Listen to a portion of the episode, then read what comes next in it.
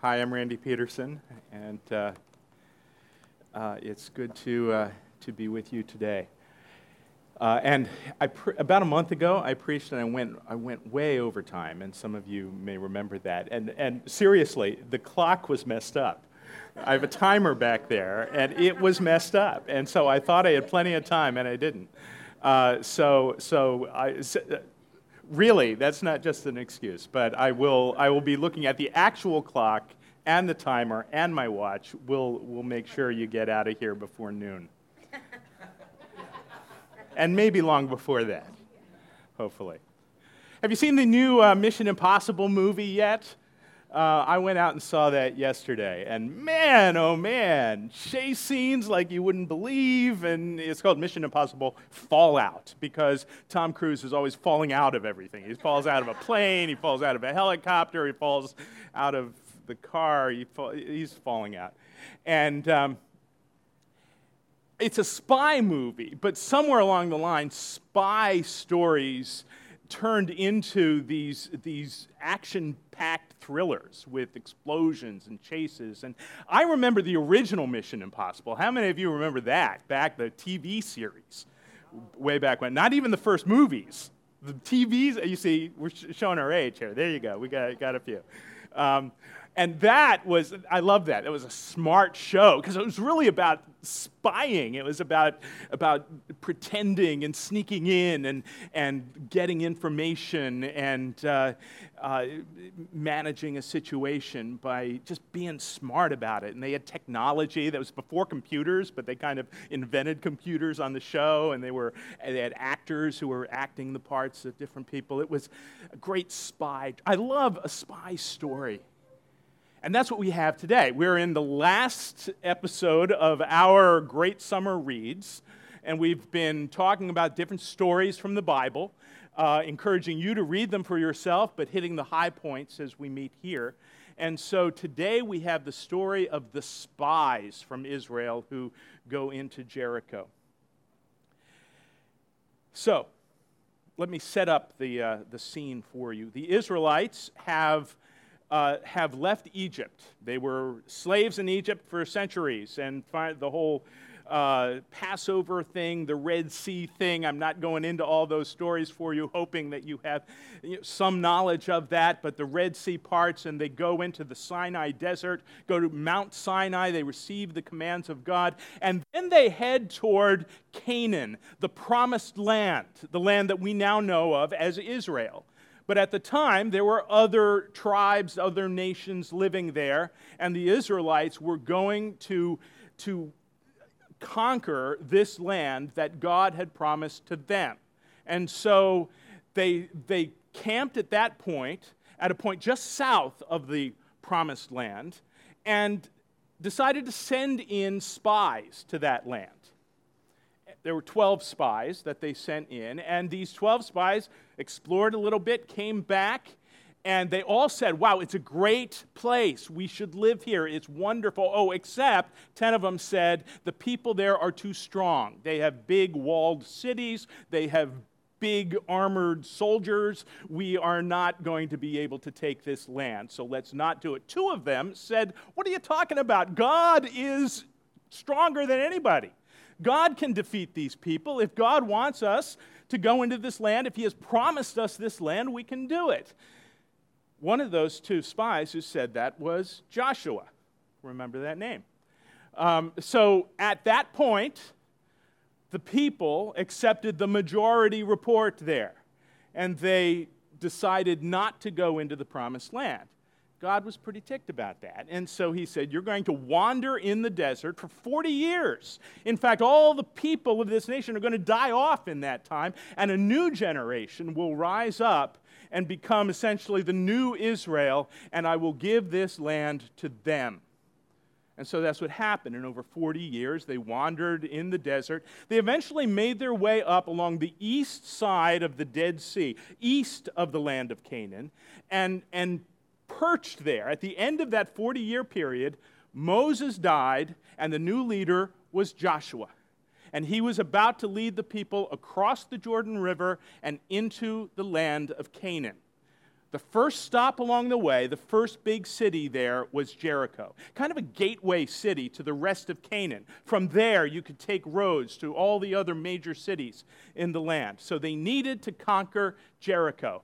One problem Jericho had a big wall around it, it was a hard city to conquer. And so Joshua sent spies in. This time he sent two spies. I, in fact, I wonder if in, in Joshua's mind there's the, you know, remember it was the two spies who brought back the good, good report, and I was one of them. So I'm going to send, send two guys in, and they're going to see what it's like in there. And they explore the land, and they go to Jericho. And that's where they meet a woman named Rahab. Now, Rahab is described to us as a prostitute. And uh, she lived it, it actually says in the wall. And, uh, and this is actually quite possible because many of the, the, wall, the walled cities in ancient time, outer wall may be separated by about 10 feet. And sometimes that gap was divided off into rooms. It was called a casemate wall, and the word casemate actually refers to rooms. It was a roomed wall. And so those little rooms could be set apart as maybe a storeroom for weapons or uh, a, a, little place for the guards to rest or something, or in this case, maybe a house of ill repute where travelers could come by and stop, and they wouldn't have to go deep into the city. They could kind of retain their anonymity and, uh, and stop there for the night on their travels. Kind of a, a turnpike side motel there where they could stop in. And this was where Rahab lived. Um, as I was reading some of the commentators on this, it was interesting. They were very delicate with story. And so it's a little troubling if Rahab is, is a prostitute here. They looked at the Hebrew word, and the Hebrew word can sometimes mean innkeeper, hostess. And so maybe she wasn't that, it wasn't really a bad girl. She was just an innkeeper, a barmaid, maybe, or something like that. And that almost works, except that in the Hebrew of this story, and I'm not going to point it out exactly to you, um, in the Hebrew language, there are a lot of dirty jokes in this story. There are a lot of double meanings that, that are kind of sexual in nature. And so uh, it's, um, uh, so here's an English example that's kind of tame that, so the spies were undercover. Uh, you know, so that kind of thing throughout this whole story is, is kind of suggesting, yeah, that this is really a house of ill repute here. Let's not be too, too nice about it. Um, so then something happens that makes me think that these spies were not very good spies. Now, so far, it, this is not a bad place to go because travelers are here, people who might know about the rest of Canaan, and maybe in this place of anonymity, they will be sharing information. You, you might get some good information here at this place, except everybody knew the spies were there. The king sends some soldiers over to, to Rahab and says, Send those spies out there. We know there are spies in your house, so send them out to us. We want to arrest them. Um, so they weren't that sneaky. Um, but Rahab was. And so Rahab said, uh, No, sorry, they just left. Uh, just before the city gate was closing for the night, and apparently they had kind of a curfew and a closing, and so new travelers couldn't come in late at night. Uh, but just before the gates closed, they ran out. And, and if you hurry, you could go catch them.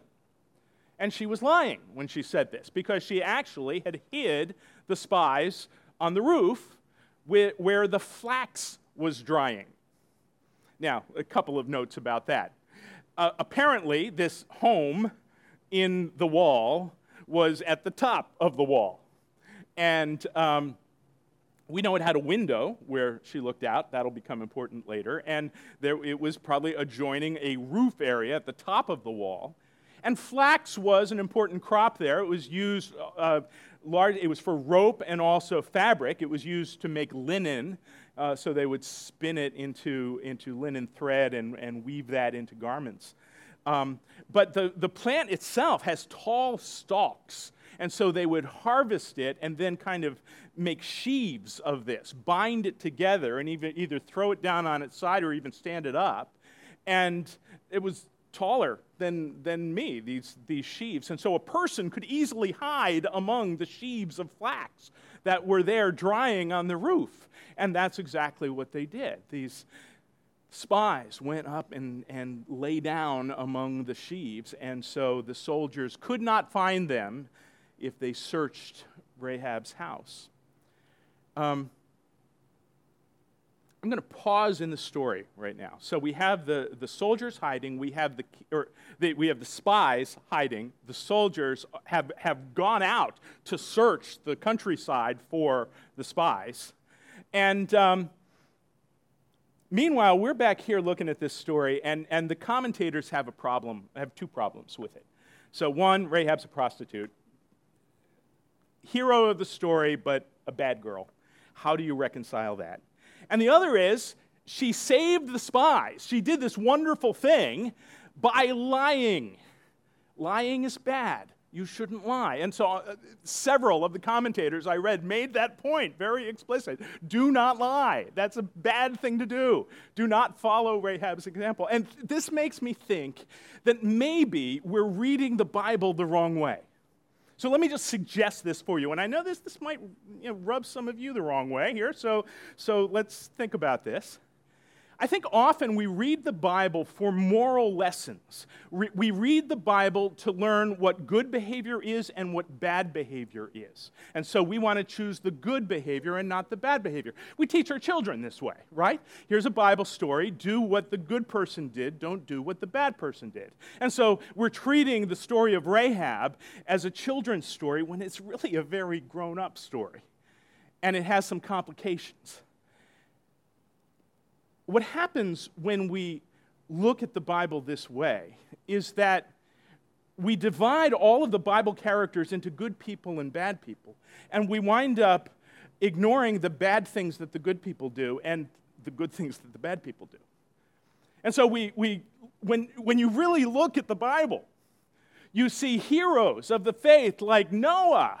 Well, righteous man, yeah, but after the flood, he gets drunk and embarrasses his family. Abraham, what a great paragon of faith. God says, move, and he moves. He obeys the Lord, and yet he puts his wife in great danger when they visit Egypt on one occasion.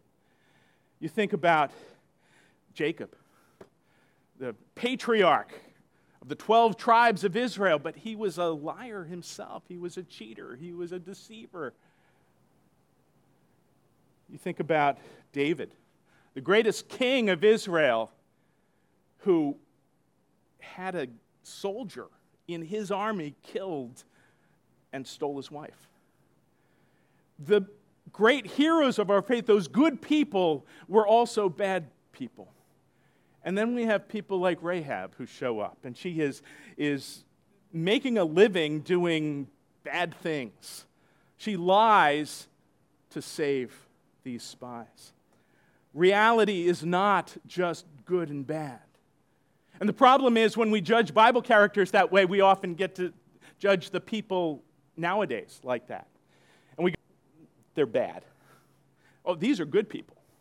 These are bad people. And we separate the people in our lives into good people and bad people. And we come to church to show how good we are. That's what good people do, right? Good people go to church. And so we're here. We're here with the good people. That's not fully the Bible's story. That, yes, the Bible does give us moral instruction. Yes, that's in there, but it's not the complete story of what the Bible is and what God wants to tell us through the Bible. The Bible is less about telling us what to do and more about telling us who we are.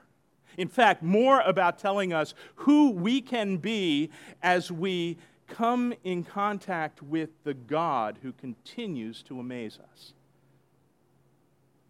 So, back to the story. Oh, we have plenty of time. We're, we're going to do fine here.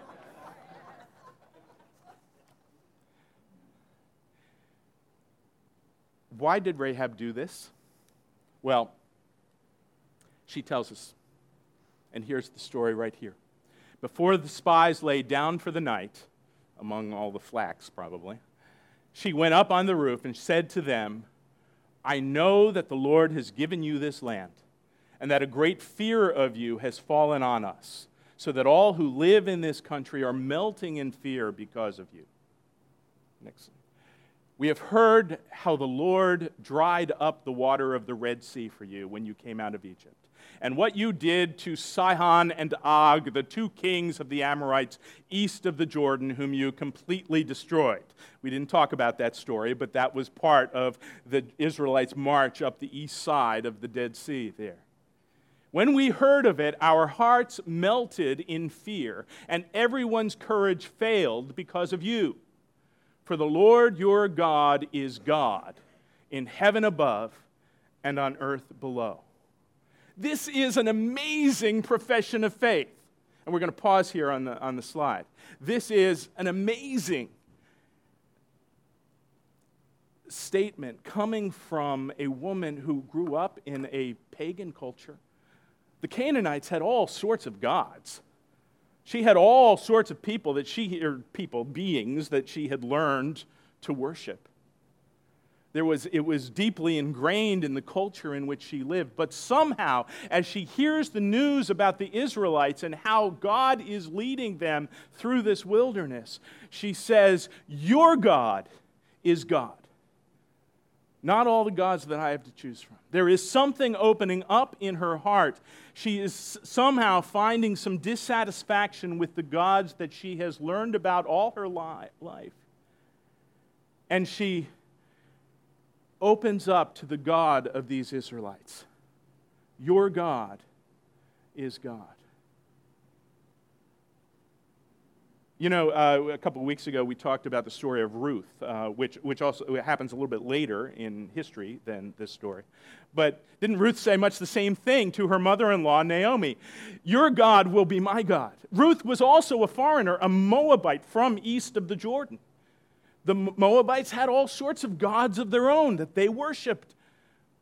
But that wasn't enough for Ruth. She meets Naomi, and she recognizes that there is a real God who is affecting Naomi's life, and she says, Your God will be my God.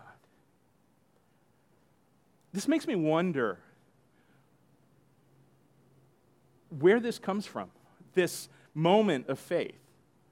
How does faith begin to grow in the heart of Rahab or in the heart of Ruth? And it has to be God's work, right? It has to be the Holy Spirit nudging, calling, inviting. That still happens today. And every day you live among, work among, go to school among people who are going through their issues with the gods that they have been taught to worship gods like money, gods like success, gods like fame, gods like football. They have been taught to worship those gods, but there is something unsatisfying about them. And some of them, not all of them, but some of them are beginning to realize that. And their hearts are beginning to be pried open by the Holy Spirit. And they meet you. And they recognize the Holy Spirit in you. And they say, maybe your God can be my God. I think about the New Testament where Peter says to Christians who are living and working in the world, he says, Be ready to give an answer when anyone asks you to explain the hope that you have. This is what he's saying. He's saying that there are people whose hearts are being pried open. Be ready when you talk with them. Recognize those questions that are forming in their hearts and be ready to wel- welcome them into the worship of the true God. Let's get back to our story. So Rahab has explained this faith that, that is brewing in her. She explains it to these Israelites. And um, she says, Now then, please swear to me by the Lord that you, by the Lord, that you will show kindness to my family because I have shown kindness to you. Give me a sure sign that you will spare the lives of my father and mother, my brothers and sisters, and all who belong to them, that you will save us from death. Our lives for your lives, the men assured her. If you don't tell what we are doing, then we will treat you kindly and faithfully when the Lord gives us the land. So she is asking to be saved her world is falling apart. She knows the Israelites are going to come in and conquer this city. And she is saying, I'm one of you now. Save me. Protect me.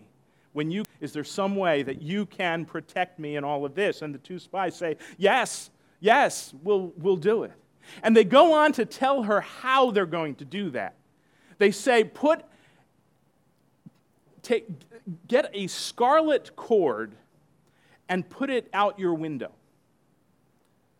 And then when we come and invade the city, we'll see that scarlet cord. And I'll make sure that everybody in our army knows to, to spare the people who are in that room with the scarlet cord in the window.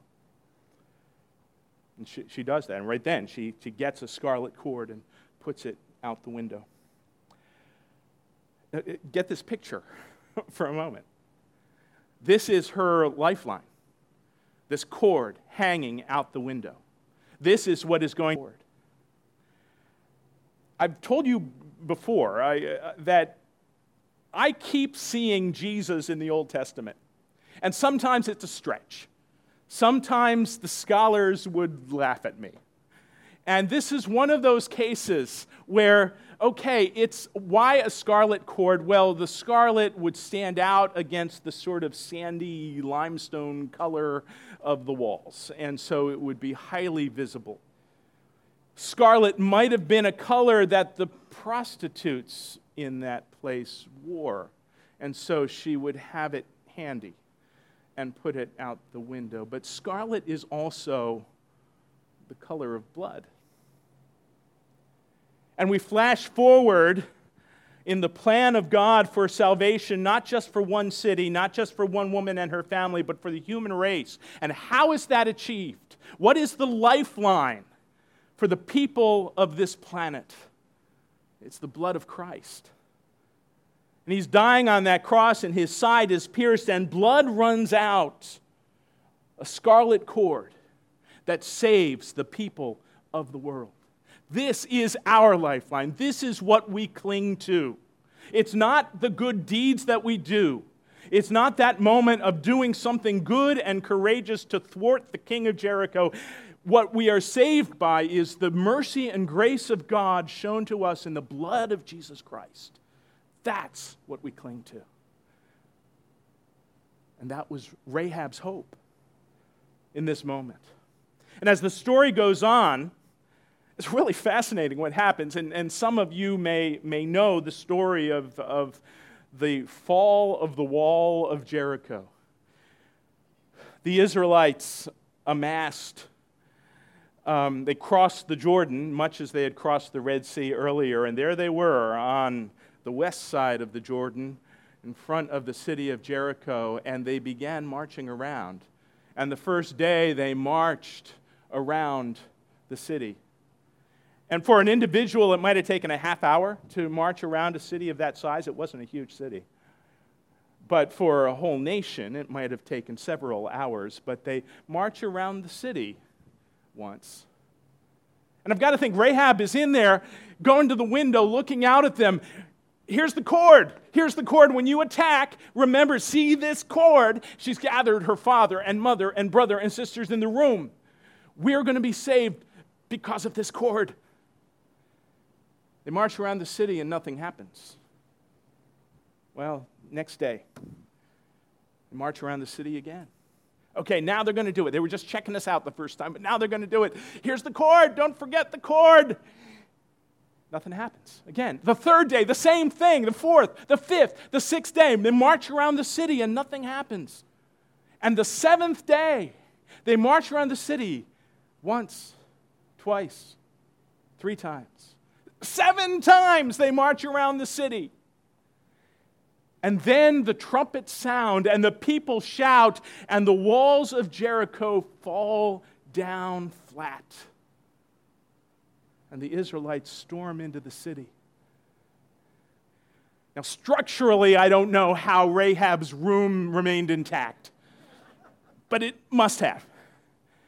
Because she and her family were spared. The soldiers came in, and everybody knew, everybody in Israel's army knew that the people in Rahab's house are protected because of that scarlet cord that she has worshiped the Lord our God and we will protect her. And so she and her family were protected in this time. Now, the, um, the scholars say that uh, Jericho was built along a fault line, and it was, and that, this, that perhaps even the, the pounding of the Israelites' feet caused some seismic activity that made an earthquake knock down the walls, and maybe that happened. Um, maybe all the people rushed to the edge of the wall. And over seven times, the curiosity was so huge that everybody in the city was on the wall and the walls gave way. I don't know. But somehow, God conquered this unconquerable city and saved one family because of their faith, because of a scarlet cord in the window.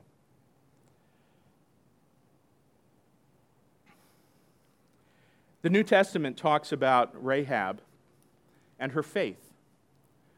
In the book of Hebrews, we have, in fact, I think we have a, a slide of Hebrews. Uh, um, the 11th chapter of uh, Hebrews talks about various heroes of the faith, people in the Old Testament who showed great faith. And it just goes through, it's a hall of fame of, of heroes. And among them, in fact, the very last one is Rahab. By faith, the prostitute Rahab, because she welcomed the spies, was not killed with those who were disobedient. So, among all the Abraham and Isaac and David and these people celebrated for their great faith, is this prostitute Rahab. And notice the language is not made nicer, she is still identified as a prostitute, but her faith, her faith saved her and her family. Um, the book of James is, is really interesting in, in this way. And um, uh, so there are a lot of people who think that James has a very different message from the Apostle Paul. And I'm not going to get deeply into this, but basically, they say Paul is saying we are saved by faith alone. And James is saying we're, uh, we're saved by the works that we do. You still have to be good. That's, that's what saves you.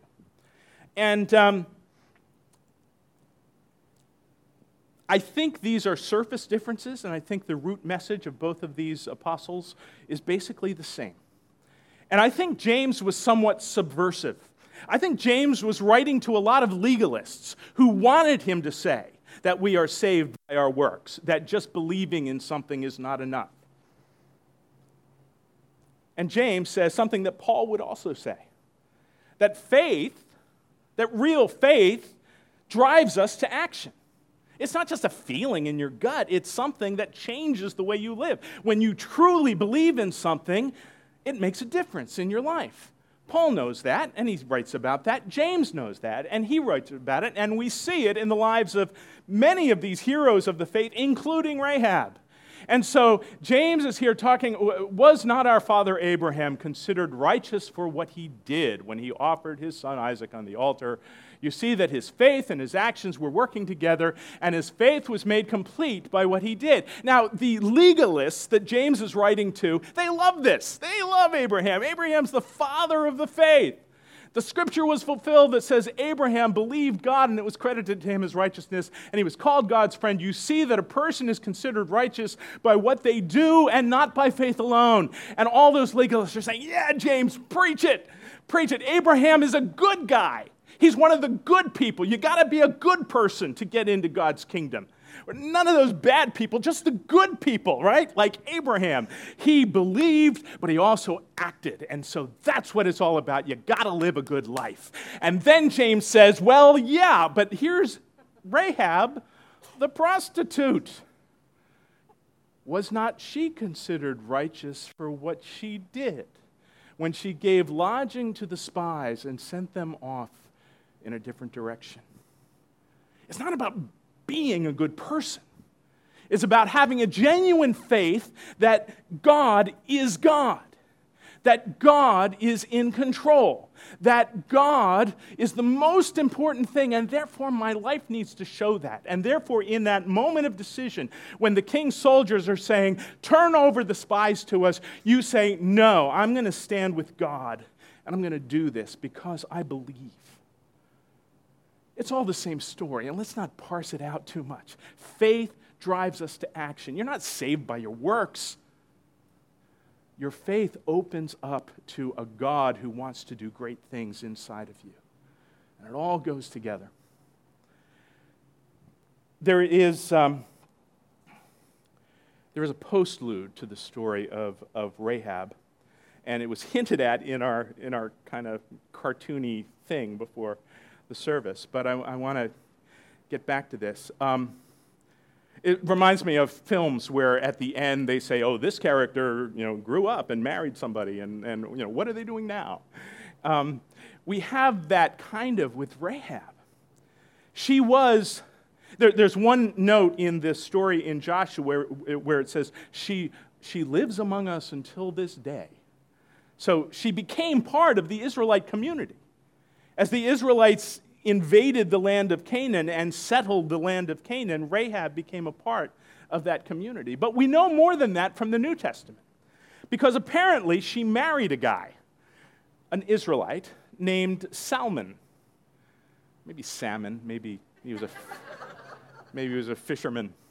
Um, she, she married a guy and had a kid. The kid was named Boaz. If you were here a couple of weeks ago for the story of Ruth, the guy that Ruth eventually marries, Boaz. And so we have this amazing construction in the beginning of the New Testament, the very beginning of the New Testament. So you may be like a lot of people who say, I want to read the Bible all the way through. Start at the beginning, go to the end. And maybe someone convinces you that's not a good idea to start with the Old Testament like that. Because you'll get through Genesis and Exodus just fine. Somewhere in Leviticus, you'll, you'll slam on the brakes because it's about like skin diseases. And, um, but then you say, okay, I'll start in the New Testament. Let's start reading in the New Testament. Matthew 1 this is the story of Jesus. Great. Let's get going on the story of Jesus. And what we get is this is the genealogy of Jesus the Messiah. You're suddenly on ancestry.com. You see 42 names of people who were Jesus' ancestors. But when you start looking through it, you find stuff like this.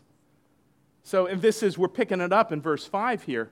Salmon, the father of Boaz, whose mother was Rahab.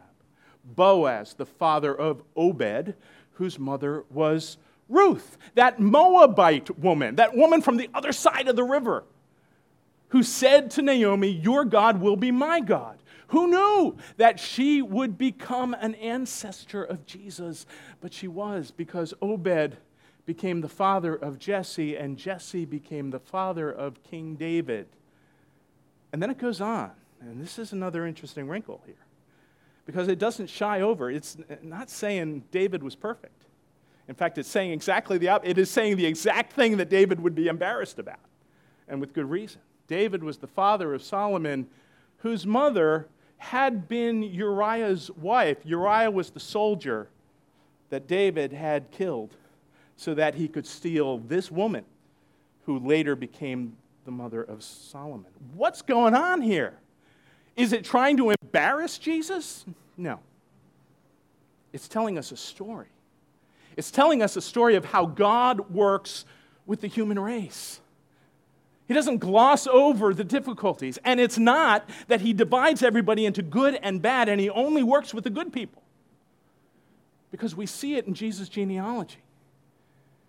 All of these people who were foreigners, who were on the other side of the river, who sinned. I didn't even get into this, an earlier story about Tamar, who bore a son to Judah. That's a kind of ugly story in itself in Genesis 38, if you want to read that for yourself. Um, God uses faulty people, broken people, people who do bad things for a living, people who lie because they don't know what else to do. God uses people like that to do what He will do to save the world. And this is the story that the New Testament gives us. I have, I have three quick lessons for us. I've got about 80 seconds to give you this.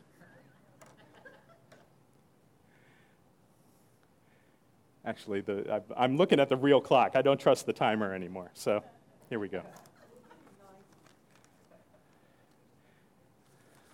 Maybe,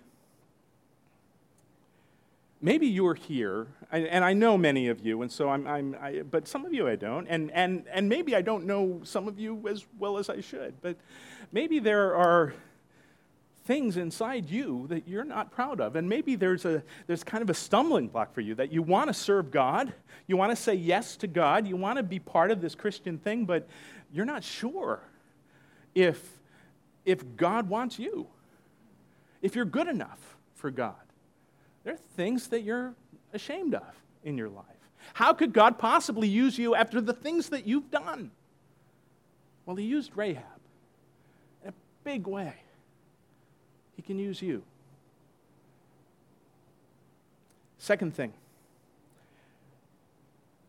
in your life, keep an eye out for people exactly like that. People who are saying, I want to open up to God, but I'm afraid, I'm ashamed, I'm embarrassed. I, God would not want somebody like me. Listen to those cues and be ready to offer the welcome of God to them.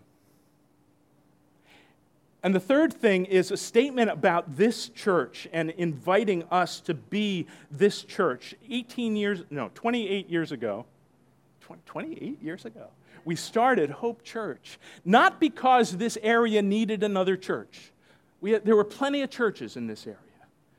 We started it because people needed a lifeline.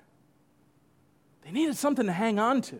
And there were lots of churches that were kind of, eh, I, know, we don't, don't want to knock the other churches, but they're social clubs or, or they're, they're irrelevant to the people who were calling out for some hope. And we called the church Hope. And we said week after week after week, here's your lifeline. Come on in, meet God. We don't care where you've been, what you've done. God wants to meet you. That's been our message from the start and it still is. And here in Mount Laurel, this is not a place where good people come to show how good they are. I'm sorry, I'm sure you're very good, but, but it's not about that. It's about coming and worshiping together a God who wants to meet us each week in all of our good and bad stuff. And He wants to meet our neighbors too in all of their good and bad stuff. Let's close in prayer. Lord, thank you. Thank you for the story of Rahab. Thank you for that, that example that we have in her and your mercy and your grace that comes to us in the blood of Jesus. We want to hang on to that life. Now, keep our eyes open to those people who are opening their hearts, those people who are listening to your voice. We pray this in Jesus' name. Amen. Have a great weekend, everyone.